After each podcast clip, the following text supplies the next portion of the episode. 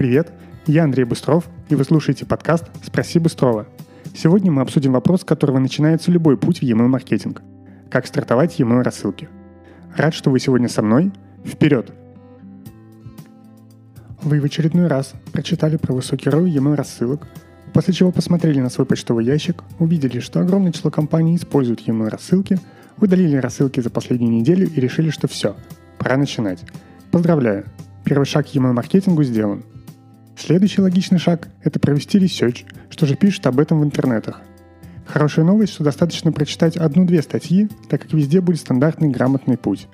Определить цели, собрать базу, выбрать тип рассылок, стартовать, измерить результат. Вопросов нет, все верно. А делать-то что в итоге? Вот прямо сейчас. Я постараюсь дать вам простой универсальный алгоритм действий для проверки силушки e рассылок. И вы сможете сделать все сами, без дорогостоящих специалистов и консультантов. Итак, первое. Подготовительная исследовательская работа. При отсутствии любознательности этот шаг можно даже пропустить. Заведите отдельную почту и подпишитесь на всех конкурентов, прямых и косвенных. Хорошо бы еще походить у них на сайтах, в магазинах и зарегистрироваться, чтобы вам пришло побольше разных механик, если они что-то шлют, кроме массовых рассылок. Можете после регистрации положить товары в корзину или скачать какой-нибудь how-to, для которого требуется заполнить форму. Если у ваших конкурентов более-менее видимый трафик, то можно сходить на SimilarWeb и посмотреть примерный процент трафика из писем.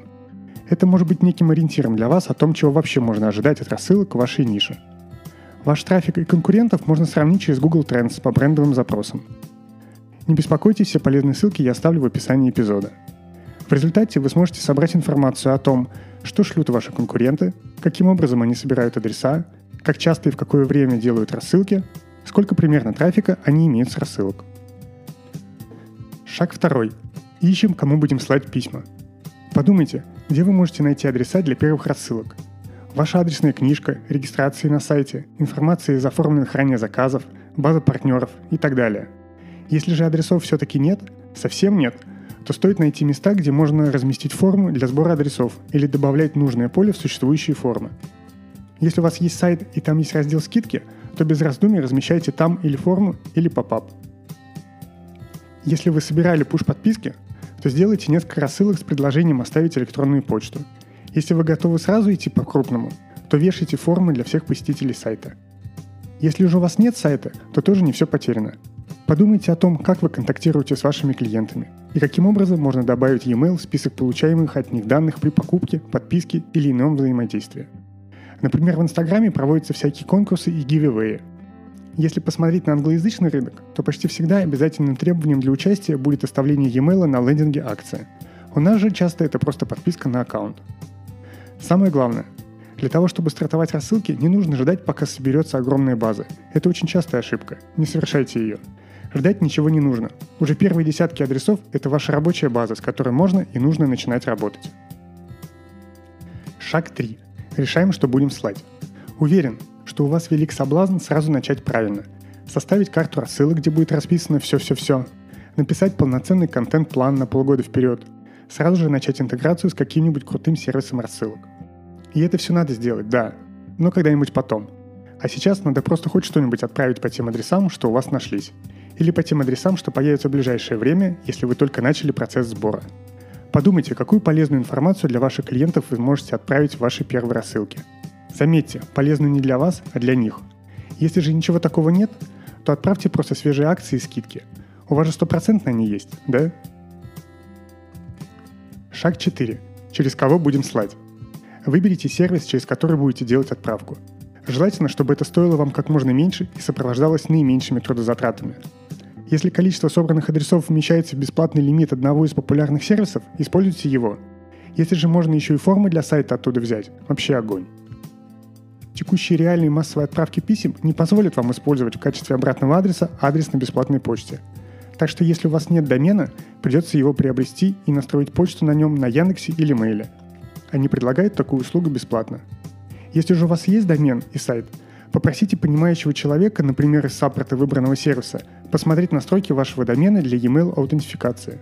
Он вам скажет, нужны ли вам дополнительные настройки или можно отправить первые выпуски с настройками по умолчанию сервиса рассылок. Пятый шаг. Подготовьте письмо. Главное, не думайте о дизайне. Конечно, если у вас рядом сидит гениальный дизайнер писем, то можно и удивить получателей чем-нибудь. Но, скорее всего, вы ограничены своими руками и инструментами сервиса рассылок. Возьмите нейтральный готовый шаблон без графических элементов и на его основе сделайте свое первое письмо. Если же и тут чувствуете, что не справитесь, отправьте обычный текст. Если вы пишете о том, что нужно получателям письма, тогда же лучше, чем недодизайн. Ничего не будет отвлекать от вашего послания. Поверьте, важность хорошего дизайна сильно переоценена. Ежедневный спам даже в идеальном дизайне отправится в корзину, а интересная и полезная информация будет прочитана и без сопутствующих красот. Подготавливая письмо, вы должны решить две главные задачи. Первое. Вас должны узнать в списке писем и захотеть открыть письмо. Второе. Понятный call to action в письме. Вам надо как-то оценить успешность рассылки, поэтому те, кто получил и открыл письмо, должны совершить нужные вам действия. Перейти на сайт, позвонить в колл-центр, написать в мессенджер.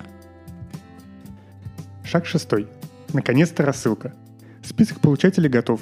Содержимое письма написано, цепляющая тема придумана – Отправляйте письмо и смотрите на статистику. Несмотря на то, что действия просылки могут происходить и через полгода после отправки, основная масса открытий кликов будет в пределах первых 2-3 часов после отправки. Если вы, конечно, не запустили выпуск ночью по Москве. Если результаты меньше ожидаемых, не расстраивайтесь, вы просто получили отправную точку. Итак, поздравляю, у вас теперь есть email маркетинг. Вы изучили конкурентов, нашли адреса для первой рассылки, Придумали контент и составили первое письмо, получили первые результаты от e-mail рассылок. Для того, чтобы на полную использовать все возможности коммуникации по электронной почте, вам еще стоит многому научиться, но нет ничего сложного или страшного. Все, что касается e-mail рассылок, логически понятно и очень легко для понимания. И знания можно получать по мере необходимости. Если у вас остались вопросы, вы можете их задать, написав мне письмо. Адрес есть в описании подкаста и этого выпуска – Подписывайтесь, ставьте лайки, пишите отзывы, делитесь с друзьями. Пока!